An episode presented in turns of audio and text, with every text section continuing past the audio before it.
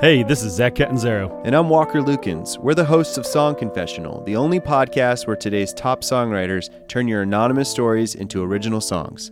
This week, we've got a salacious tale of train platforms and anonymous hookups. Austin songstress Buffalo Hunt transforms the confession into a cinematic indie pop gem, exploring the dark pleasures of our bad decisions. Listen to Song Confessional at KUTX.org or wherever you listen to podcasts. From KUT and KUTX Studios.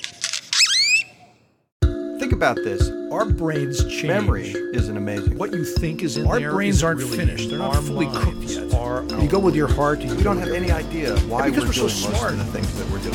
But here's the deal. people who just believe they are so important that by definition they can't be late.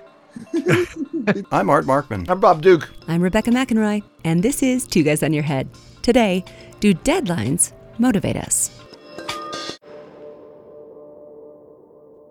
many people who experience varying degrees of procrastination are advised often you need to set some deadlines for yourself which which provides other opportunities for procrastination because now you've got more stuff you can put off but you know there I'll a deadline next week. yeah yeah well i mean what we're talking about here are what are people's motivations? Which aspects of our environment propel us into action, whatever that action happens to be?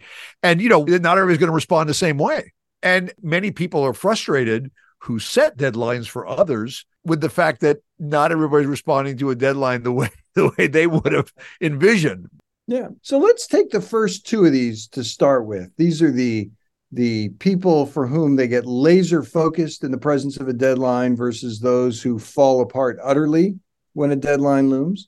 And we can explain their behavior with our old favorite that we've talked about on a couple of other shows, the Yerkes Dodson curve from way back in the early 20th century. The Yerkes Dodson curve, as you may remember, relates people's performance on a task and the effectiveness of their performance to their arousal level, to their uh, amount of energy.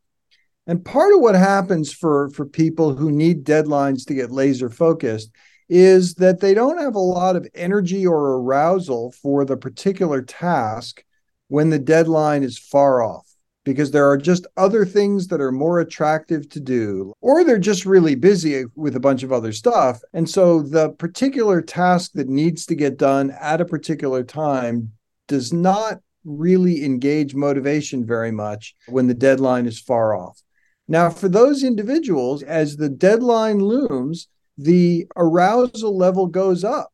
And as that arousal level goes up, particularly directed towards that particular task, they get more and more engaged. They perform better and better, and they get locked in and laser focused. Now, the problem with the Yerkes Dodson curve is that it is possible to get over aroused, to have so much energy you can't even concentrate anymore to the point where you may actually do what is affectionately called panicking and you don't get anything done. And so part of the difference between the laser focused folks and the panickers is for them where you go over the edge of that Yerkes Dodson curve. And some people don't panic that easily.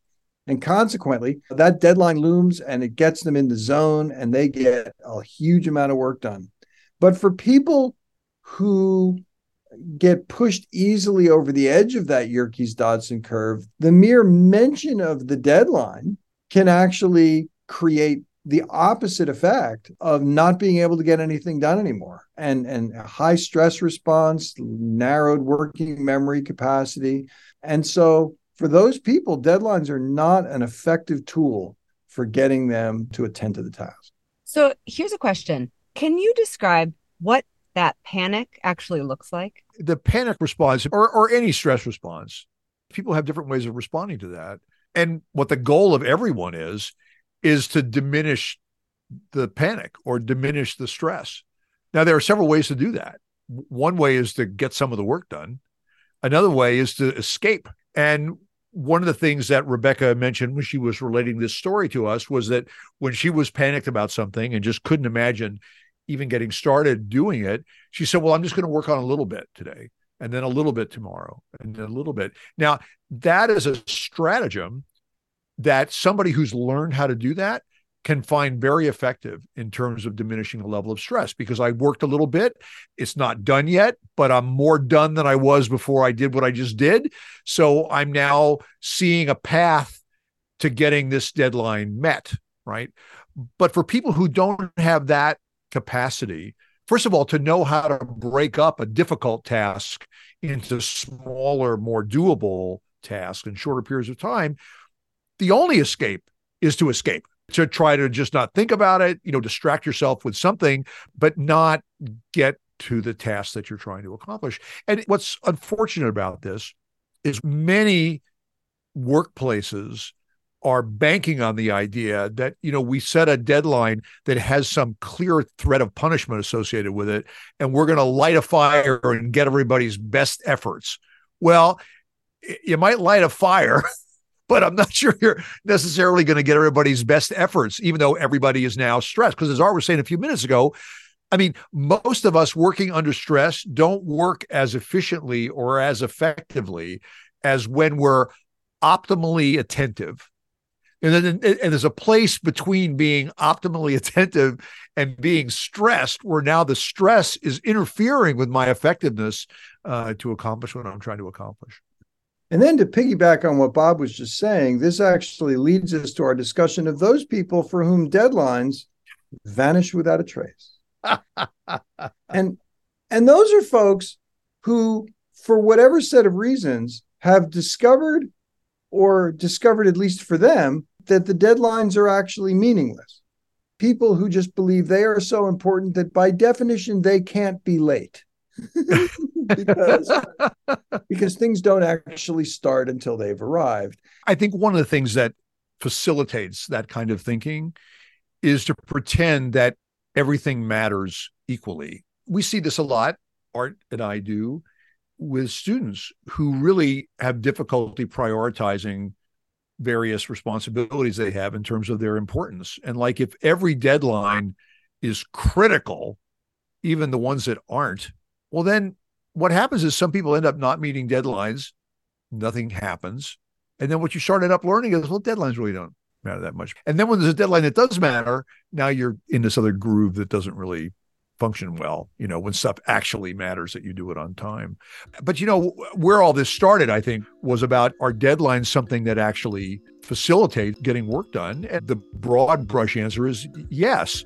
But how the deadlines are structured has everything to do with whether you actually accomplish things or not.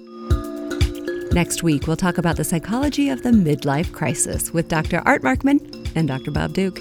I'm Rebecca McInroy, and I produce Two Guys on Your Head for KUT Radio in Austin, Texas. KUT's next ATXplained live show is April 3rd. Brand new stories about Austin's people, places, and culture told live on stage by your favorite KUT journalists. I've never gotten any specific invites from Steiner Ranch. And that's about the time Charlie chomped down on that chicken. I will hypnotize you into securing my law services. Join us April 3rd at the Paramount Theater for KUT's next ATXplained live. Tickets are on sale now. Get them at austintheater.org and we'll see you there.